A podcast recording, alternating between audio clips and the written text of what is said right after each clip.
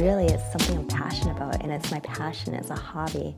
But to transition that into a business is a whole different ballgame as far as that transition is to know your market, whether it's skincare or whether it's artwork.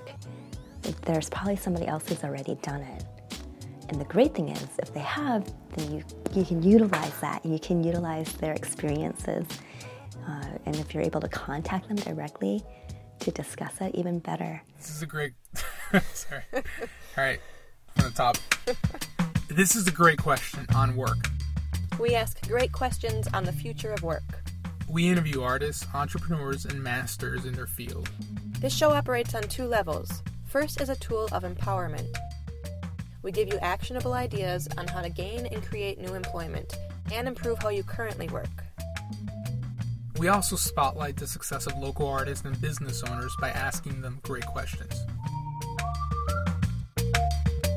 What a great question. Such a great question. Yeah, that's a great question. That's a great question. Oh, what a great question.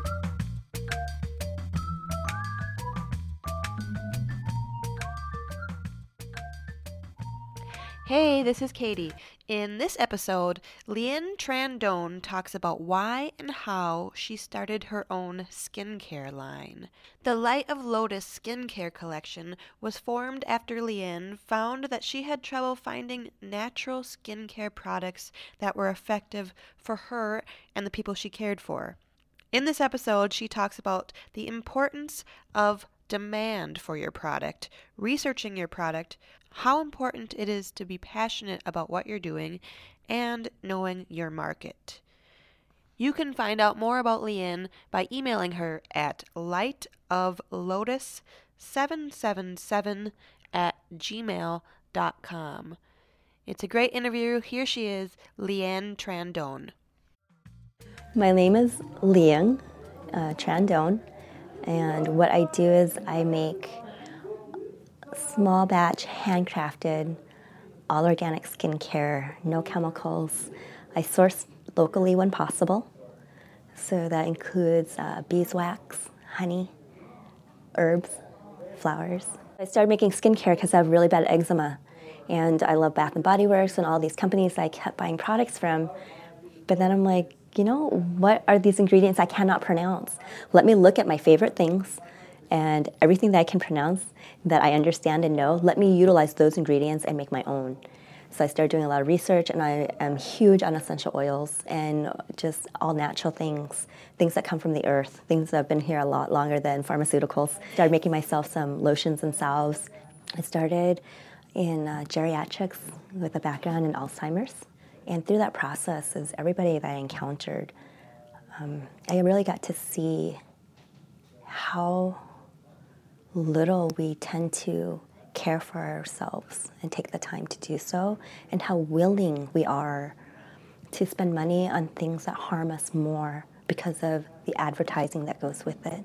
We are willing to pay an exorbitant amount of money for skincare or personal hygiene products, things that we put into our body that gets absorbed into our bodies, but the end result is, is actually doing more damage but we're not really thinking about that because it's not marketed that way.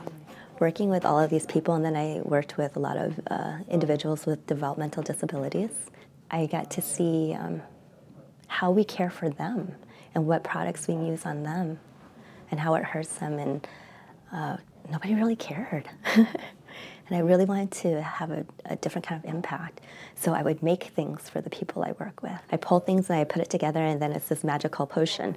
And then after that, it just became more and more and more people are interested. And they're like, oh, you know, you should really do something with this. So it was all word of mouth, just by referrals, people talking about and sharing it with their friends or family or coworkers or strangers. And then it became more where I got more people interested and and then people started liking particular things. I have been making uh, the skincare for probably the last 10 years or so, but didn't really turn it from a hobby into a business until about four years ago. That's when I started the process of it.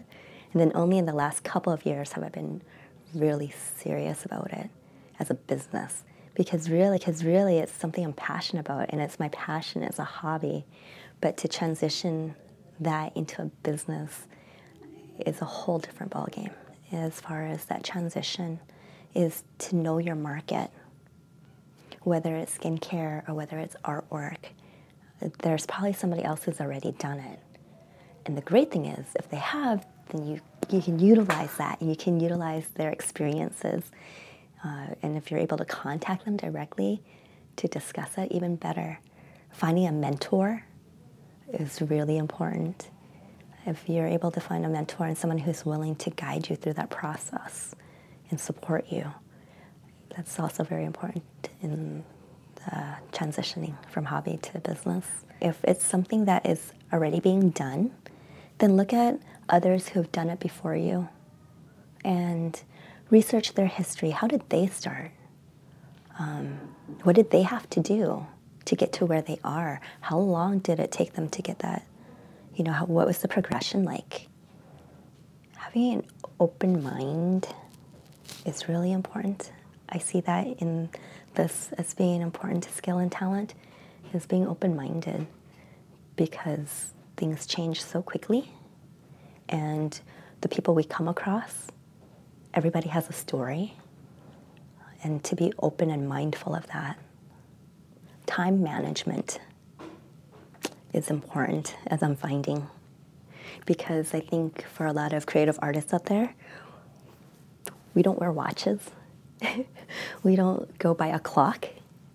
So, um, to transition from that into a business where you have to have meetings and work on a whole different professional schedule, that's an important talent and skill that's required. so I'll say that. And um, love what you're doing. Love it. Be authentic in whatever it is that you're doing for your own self. Because anyone else who encounters it, they will feel it and they will know. It's modern day alchemy because it's taking these natural elements of the earth and bringing them together and you know taking the best of everything and benefiting from it all and then being able to pass it on and share that with people that's a lot of what drives me. And it allows me to be creative in a whole different kind of a way. People can find my products uh, at my studio in st paul it's on university avenue in the sunrise plaza i'm on the second floor the space is called the lab consortium so that is primarily where I manufacture and distribute the skincare. I can be contacted at light of lotus 777 at gmail.com.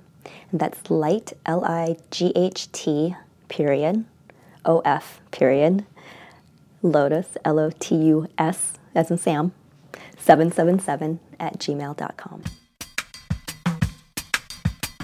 You're listening to The Great Question on Work on Frogtown Radio, WFNU 94.1 FM, empowering communities one great question at a time. To hear more of The Great Question on Work, subscribe to the podcast on iTunes. Visit us at greatquestionshow.com. There you can ask us great questions on work and connect with us on Facebook and Twitter. And you can ask your great question on the Great Question line. What number is that, Katie? That's a great question. You can find it on our website, greatquestionshow.com.